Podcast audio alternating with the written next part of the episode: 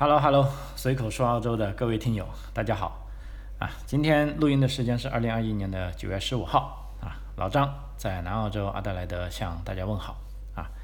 呃，今天跟大家分享一个关于这个移民方面的信息啊啊，因为众所周知啊，在这个大疫情时期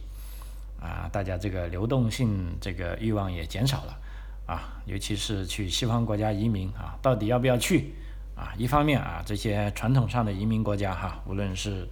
美国、澳洲、加拿大还是新西兰啊，这个门槛是看来越来越高啊。啊，另一方面啊，啊，在一些啊没有这个信息啊自由流通的地方啊，比如说举个例子吧啊，就中国大陆啊，那么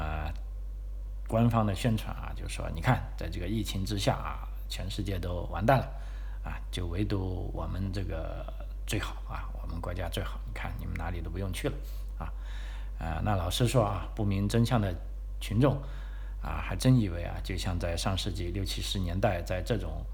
啊封闭式的这种宣传环境下啊，都觉得啊，啊，我们在这个社会主义阳光的沐浴下是最幸福的啊。其他这个，你看这些西方国家的人民群众都处于这个水深火热之中啊。就像这个朝鲜人民啊，都要幻想着要准备出去拯救全世界啊，都搞不清楚要拯救的是谁啊啊！但另一方面啊，大家是用行动啊，表达了自己真正的愿望啊。比如说，在上个月，我们看到一些非常啊经典的照片啊，在上海浦东机场啊，赴美国的这个航班开通之后。啊，可以看到这些排队的人到底有几公里长啊！我相信这些排队的人当中哈，这些家长已经很清楚了啊，有可能这几年都不一定能看见孩子了啊，但是他们依然要出去啊。那么这究竟是为什么啊？实在是太多为什么了哈。那么这些为什么呢？啊，老张就不在这里展开了啊，因为这也不是我的这个节目的。啊，功能啊，但我只是想借题发挥啊，就说在这一个年代啊，我们一定要啊，眼观六路，耳听八方啊，任何人啊，任何机构啊，想不让你了解其他事情，那这都是啊，我觉得这就是一种洗脑啊。作为一个真正的教育，就应该让人自由的去接触到各种各样的东西，然后根据他自己的。啊，经历自己的学识啊，来做出判断啊，然后呢，啊，通过自己的这种啊阅历啊，那么对自我进行提升啊啊，事实上啊，老张也是这样啊，老张做这个移民留学啊，当然在澳洲了，我们就不需要啊请移民局的人吃饭啊，也不需要找教育部门的人办事啊，所以没事呢，我就会啊研究一下数据。啊，因为政策是大家都看得见的，啊，但数据呢，其实，啊，你只要愿意去，啊，思考，愿意去观察，愿意花时间，啊，其实还是可以说明一些问题的，啊，甚至呢是有一些，啊，这种叫做捡漏的机会，啊，就像在澳大利亚购买房产呀，经常有的人说他捡漏了，啊，其实上我也捡漏过，啊，我也碰上一些捡漏的人。啊，但人家这些捡漏啊，都不是偶然的，啊，都是长期分析市场，啊，长期跟踪，啊，甚至每一个拍卖，啊，都会去现场看的，啊，都会去体验啊，比如说这个区域的这个房子啊，这种土地面积，啊，这种房产的建造日期，大概就值多少钱，啊，那么你当你做出了这些，啊，非常艰辛的劳动之后，你自然就有收获了。啊，那么做移民啊，有很多朋友很佩服老张，说，哎，为什么别人做不了的，你却做得了啊？别人没做成功的 case 拿到你在手上，你就做成了，啊，其实这一方面啊，也是老张这个可以啊，在澳洲啊，长期静下心来啊，钻研这些政策背后的数据啊，是有关系的。那么今天呢，我就跟大家也分享一个啊，我的一个最新的啊，你说研究成果也好，我的这个。呃，钻研的一些心得也好，我觉得对希望来澳洲啊留学跟移民的朋友肯定是有莫大的帮助的啊。在这里，我依然要啊亮出我的一个观点：如果你真的要来澳洲留学，那麻烦你一定要把拿绿卡作为也是留学的一个目的啊，因为你拿到了绿卡，你不一定要愿意留在这里，你随时可以去你任何想去的地方啊。但是如果你在这里留学，你却没有拿到绿卡，等到突然有一天你想要了啊，那就后悔莫及了啊。因为在澳洲留通过留学来拿绿卡，目前来说啊，是所有的移民国家中啊，应该是最容易的啊。这一点是我反复向大家啊强调的啊。OK 啊，这个接入正题哈。从这个宏观上来说啊，我们看到澳洲移民变得越来越难啊，的确是一个众人皆知啊的事实啊。越来越多的移民申请需要去到偏远地区啊，北到北领地，南到塔斯马尼亚州，以及在我所做节目的这个南澳洲啊。事实上，以前我讲的偏远地区。都我都喜欢讲南澳洲，因为南澳洲整个州是个偏远地区，比较容易讲啊。但是人家别的州啊，比如说新州、昆士兰州啊、维多利亚州的部分州是偏远地区啊，但那些州呢，它也有由于有比较大的经济体量啊，其实也是值得去的啊。那么这里呢，就需要有人去啊关注它啊，进而找出这中间的宝藏来啊。那么今天呢，我在宝藏就是这里啊，我觉得这个新州。啊，这个卧龙岗这一块啊，相对于新州的政策啊，其实是是非常好的，因为一个是名额多，第二个啊竞争不激烈啊。当然了，有人会说，哦，老张你又在胡说八道了啊，新州的啊幺九零不是竞竞啊这个州担保竞争很激烈嘛啊，的确很激烈，但是我这边讲的是啊偏远地区的啊，所以今天啊主要讲这个啊。新州的偏远地区啊，因为我觉得新州啊天气更适合，而且我讲的这个偏远地区呢，这个卧龙岗啊，离这个悉尼也非常近，就一个小时的车程啊，你完全可以在礼拜六、礼拜天去 shopping、去购物、去逛街啊，没有任何问题啊。那么新州我们看啊，新州这个州担保呢，在啊上个月强势回归了啊，也是也就是时下比较好的州担保。政策啊，幺九零的高分啊，可以说是高处不胜寒。但是新州的能人多啊，大家一样也能拿到啊。那么四九幺啊，也可以考虑啊。那么四九幺目前可以说是大部分人的选择了。如果你在新州的话啊，那么选对了路啊，不仅四九幺能够稳拿啊，幺九零也不是完全没有希望啊。至于幺八九嘛，我在这边还是反复的强调啊，不要再等了，因为幺八九这种实在是。啊，太不靠谱了啊！但是联邦移民局也不宣布他放弃啊，因为一方面幺八九的省的案子堆积很多啊，他如果现在一宣布放弃呢，将会啊，可以说引起很大的这个啊目标人群的不满啊，所以我是猜想他啊，觉得幺八九这个鸡肋啊，既不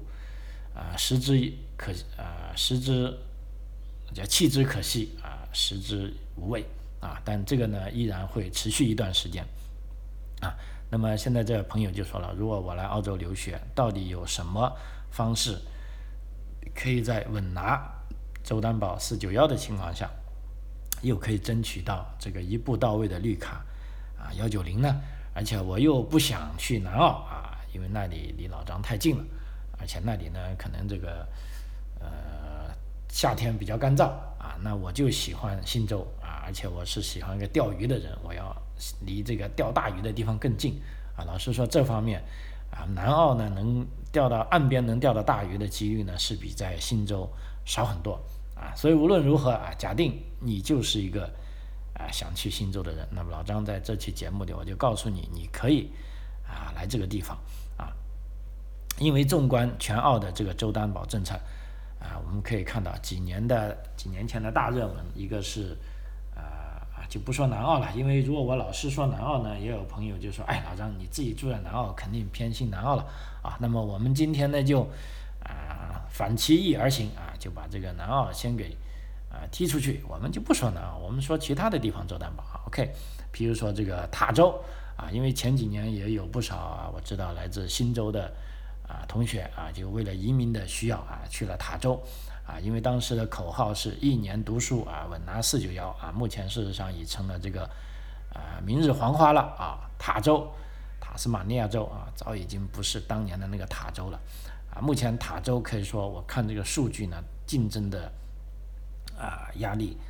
很大啊，大到什么程度呢？百分之五十的拒签，也就是说每两个申请者中就有一个被拒啊。其实这个内卷啊，如果要说内卷的话，是相当严重啊。为什么呢？以上个财年为例，塔斯马尼亚州直到今天还没有审理完上个财年积压的申请啊，已经过了差不多啊三个月了。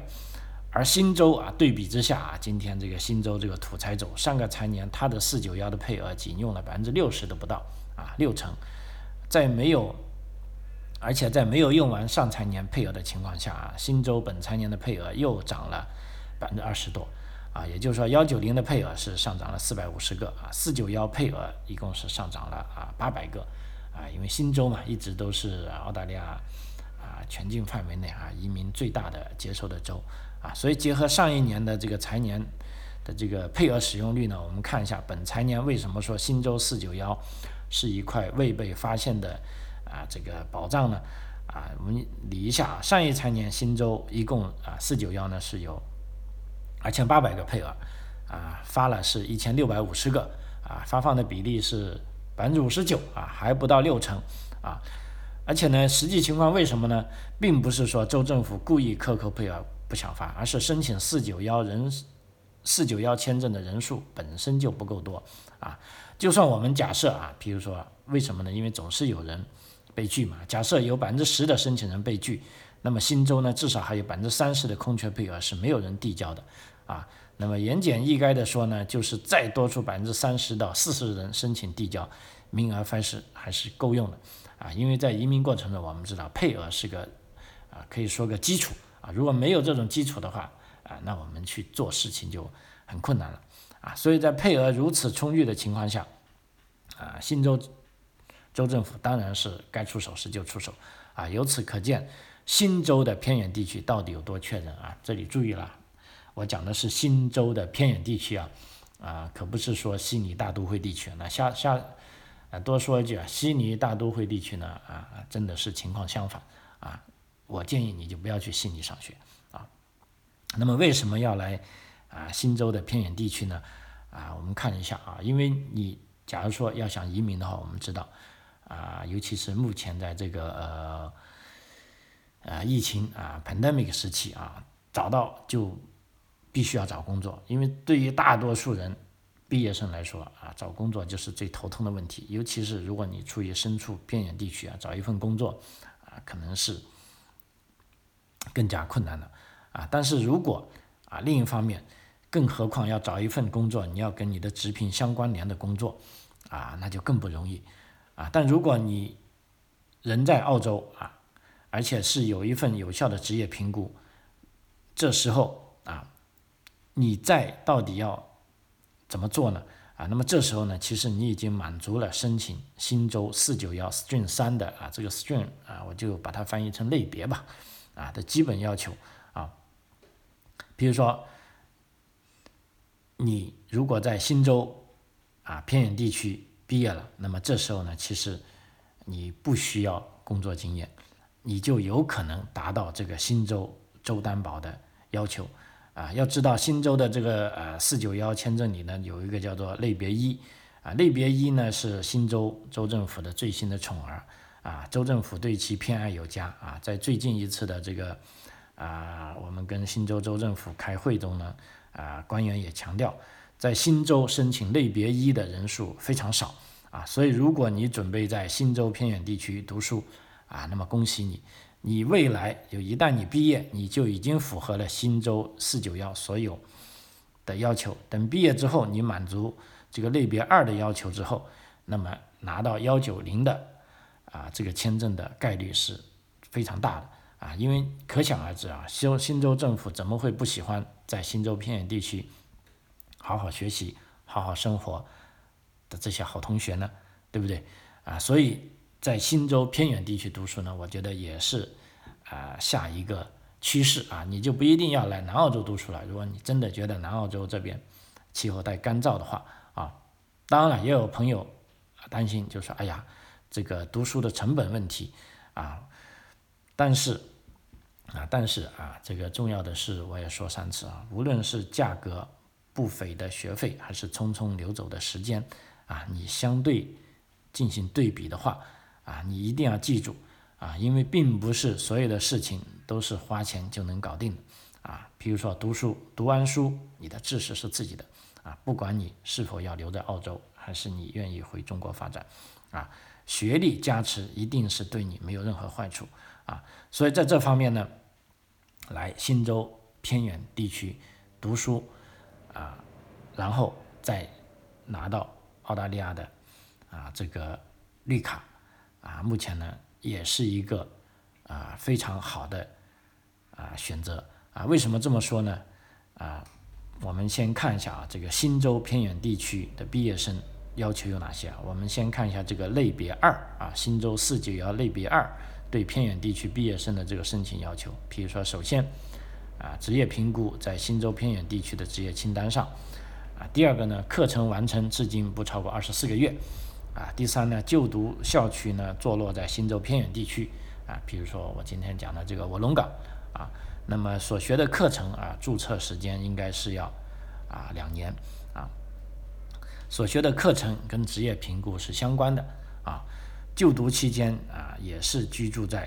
啊新州偏远地区，啊，那么所以说再回到我们之前所说过的这个配额问题。啊，目前呢，新州四九幺的配额有大量剩余，而且在本财年是进一步放宽了对类别三的要求。啊，同时州政府也在官网上说明了类别一是他们的首选。啊，那么由此可见，在新州偏远地区读书的申请人啊还是非常有限的。所以有读书计划的同学啊就不要犹豫。啊，目前呢这个四九幺的三个类别呢啊都是你们的机会。那么。这就是移民的机会。那另一方面，也有朋友在问呢，就是说新州这偏远地区到底值不值得去啊？因为在很多人，呃呃，不是很多人，在我们中文的语境里啊，听到这个偏远地区都是避而远之啊，逃之夭夭啊，感觉呢鸟不拉屎的地方为什么要去呢？啊，但是新州的偏远地区呢，啊，和你理解的偏远地区估计是有很大的不同啊。大家排斥偏远地区的原因，无非就是生活。不方便啊，还是或者是工作岗位少啊？但是呢，这里呢，我给大家读了一系列的数据之后啊，也许你就会知道了啊。因为新州的偏远地区，不论是生活便利程度啊，还是工作机会，都比我们想象的要好得多啊。比如说我讲的这个在悉尼南部的啊卧龙岗啊，大概是离悉尼一个小时的路程。那么北部的 Newcastle 也属于新州地区。啊，也是离这个悉尼大概一个小时的路程，啊，这两个地方啊都是钓鱼的非常好的地方，啊，作为新州耳熟能详的偏远地区，啊，这两个一南一北的城市，啊，距离悉尼只有一个小时的车程，啊，卧龙岗本身的基础设施也非常完善，关键是生活成本又比悉尼低了很多，啊，比如说你周末啊想去悉尼逛个街，完全不成问题。如果我在卧龙岗住，我周末我就去钓鱼了，我干嘛要去悉尼，对不对？啊，再看工作机会啊，这个很重要啊，也有很多朋友啊很关心。那这里我就做个对比啊啊，对比一下南澳啊，因为更根据最新的数据啊，热门的偏远地区啊，比如说南澳洲，整个州的市场职位空缺啊，大概有一万多个啊，那么相比之下。在新州，我们就不包含悉尼了，因为再包含悉尼下去不得了。光偏远地区就有两万多个空缺岗位，啊，所以你看整个南澳洲也就一万多个，那么新州单单偏远地区就两万多个，所以说，呃，作为新州的偏远地区，比整个南澳洲的偏远地区这个空缺的职位还多，啊，所以从这种意义上来说啊，作为新州偏远地区啊，无论是卧龙岗。啊，还是 Newcastle，啊，都一点都不偏远了啊！再加上这个学校啊，那么说到这里就顺便说一下啊，这个卧龙岗大学啊，就在这个卧龙岗 City，啊，最新的这个二零二二年的 QS 世界大学综合排名中啊，我看一下，呃，卧龙岗，卧龙岗大学是位列全球一百九十三位啊，这个可以说是非常靠前的啊，学校开设的专业也比较全面啊，留学费用。也比较合理啊，毕业生有很好的机会在澳洲就业和移民啊。那么所以说，啊，如果从证明题来说啊，这个证明是合适的啊。如果你是海外学生啊，你又想移民的话啊，那么我你又一定想来新州的话，那这个卧龙岗啊或者纽卡斯尔啊这两个地方你一定要好好考虑啊，因为在未来的这个澳洲留学过程中呢。啊，在这个申请中呢，我也是首先建议啊，就搞清楚了咱们学生的啊真实想法之后，其实我是优先推荐你们来这些地方啊。那么这是对海外学生来说啊，另一个呢，在这里听到有的节目啊，有的啊在澳洲本地的啊同学，哎也在想了，哎呀，我现在在墨尔本的悉尼啊读的很痛苦啊，这个啊不不仅是这个移民。机会啊，这个政策啊非常渺茫，而且这个啊生活压力也比较大。那我是不是可以转学啊到新州偏远地区读书呢？啊，那么这个是答案肯定是可以的啊，因为在澳大利亚我们知道，只要你的这个呃学校是在 Cricos 注册的，也你的这个学历框架是在 AQF 里面的，那么你转学啊，那转专业啊，这是。啊，非常容易的事啊，而且就目前啊，根据你就读的专业跟这个课程完成的进度啊，大部分大学的学分啊都可以直接啊进行这个啊 transfer 的啊，就是说你可以把你目前的学分转移到新的大学里啊，只要专业是类似的啊，这个没问题啊。那么你如果这样啊，通过这样转学啊，比如说从啊这个。大都市里的大学啊，转到偏远地区的大学，那这样你一样可以在规定的时间内啊读完书，而且符合了新的啊移民政策。那么个人完成学业之后呢，就可以早日啊拿到州单，拿到签证啊，这个是一个非常好的方法啊。那么另一方面啊，也有朋友问，如果这样我去新州偏远地区读书啊，应该读什么专业好呢？啊。这个其实啊，卧龙岗大学呢，基本上啊，大部分专业啊都有。因为这个啊，鉴于这个节目的时间所限，我就不展开了。啊，我记得以前我做过一期节目啊，关于偏远地区的大学。哦，对哦，那是卧龙岗大学，我好像没做进去啊。那么我下期会做进去啊。那么我们今天单单从这个移民的角度出发啊，从过去啊邀请的这个数据来看啊，目前来说邀请专业最多的依旧是。IT 啊专业啊，工程专业跟护理专业啊，这是三个比较大的专业啊。因为由此看来呢，新州对这三个专业啊都是有啊极大的需求的啊。打开这个澳洲这些啊知名的招聘网站，比如说 Seek 啊或者 Indie 啊，你就可以知道啊这些岗位有多少。而且在偏远地区大学的这个学费本身就相对比较低啊，那么。它的性价比也比较高，而且它的世界排名啊也不差啊，也更好就业啊，可以对，所以说对学生来说呢是一举三得啊，来这个新州偏远地区上学啊。另外啊，那么也许有的同学问，那么在新州偏远地区读书还有什么好处呢？因为首先这个偏远地区学校的课程质量啊，它是不亚于这个大都会地区大学的啊学校质量。而且还占据偏远地区这个加分的优势啊，那么你一毕业，你就在联邦移民局就会给你额外啊加五分啊，所以如果大部分同学你都如果冲着悉尼大城市啊这个相贝贝来说呢，那么就竞争比较大了。那么一旦你如果改变了思想啊，那么对于你的移民之路来说呢，可以说是啊更加容易。啊，所以有时候也有人说，为什么啊选择比努力更重要？啊，虽然这句话是有一些啊投机取巧啊，但是在啊来澳洲留学啊来拿到澳洲绿卡这方面来说呢，我觉得啊这个是正确的啊，就等于说我经常讲的说你这个方向要对啊，如果方向错了啊，那就南辕北辙了，那无论如何啊，就谁也帮不了你了啊。那么还有一点点时间。啊，如果你已经动心了呢，我觉得你真的可以考虑一下，啊，新州的啊两个偏远地区，啊，Newcastle 也有 Newcastle 大学啊，跟卧龙岗啊有卧龙岗大学啊，当然还有其他几个啊规模比较小的大学，啊，我就不说了啊。那么这里稍微介绍一下这个啊卧龙岗大学啊，University of 卧龙岗啊，它在新州啊是除了在悉尼大学之外呢，除了悉尼的大学之外是最知名的一个了啊。主校区呢在卧龙岗啊，离悉尼是仅仅一个小时的车程啊。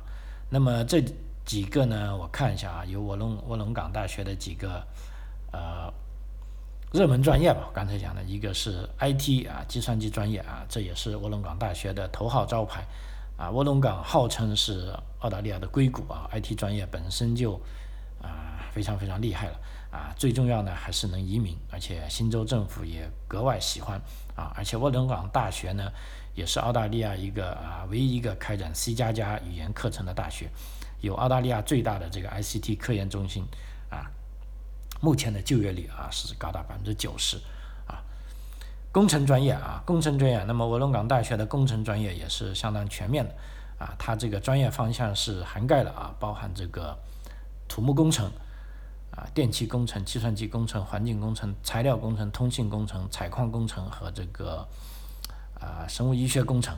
啊等诸多热门专业，啊，卧龙岗大学它在教学上呢比较注重课程的实践性。啊，它有相当多的课程都是和这些大企业合作的，啊，相当于这个南澳的这个南澳大学一样，啊，可以说为学生提供了丰富的实习机会，啊，因为一般人来说啊，第一份工作通常都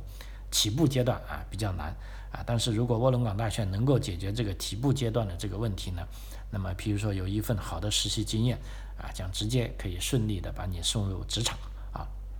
那么。啊，接下来第三个啊大专业护理专业啊，护理专业可谓是澳洲的这个黄金专业了，啊，不但无论是啊啊毕业高薪啊，还是啊这个移民啊，都是非常好的一个专业啊。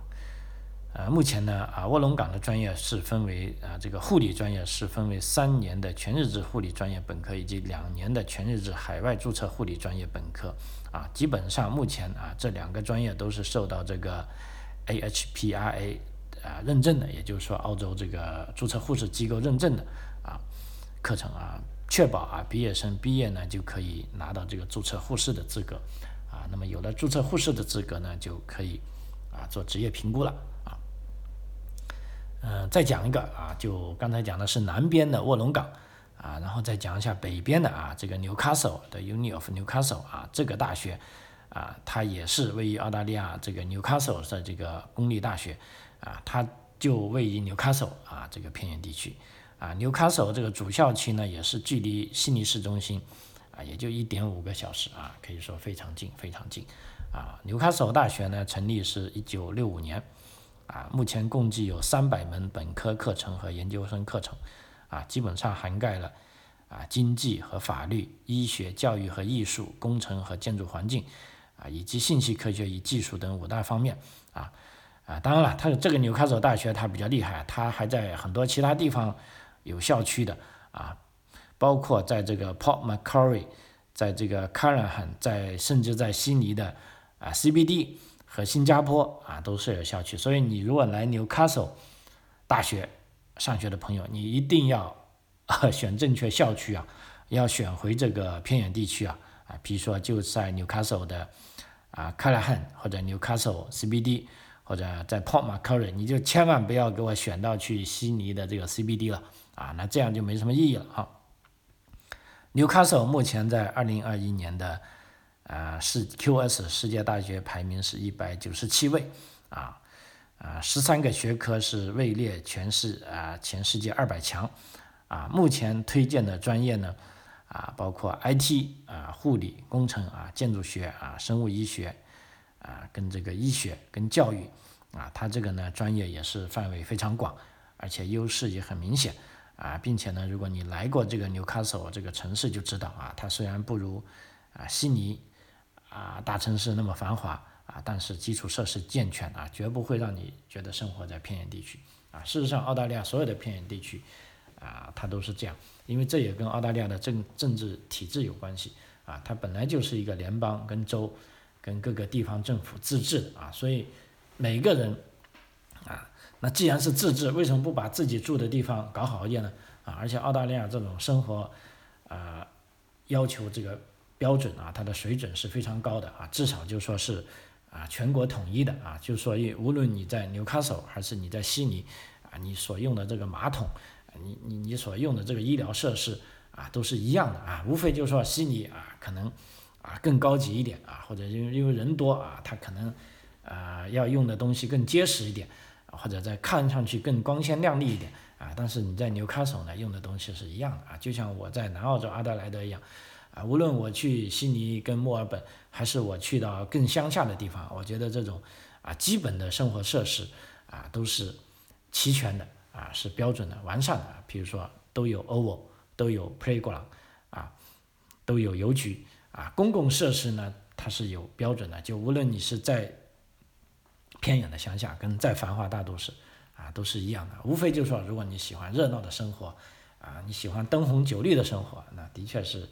啊，大都市人多嘛，啊，这个人气重啊，但是乡下嘛，啊，人更朴实，啊，也更有生活的气息，啊，所以对啊来留学的同学，如果你又想尽快要拿到绿卡的话，那么这时候你一定要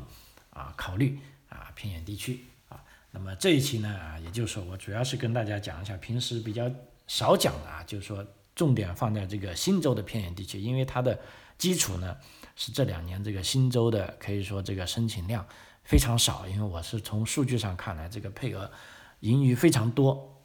啊，而且呢从这个新州政府发所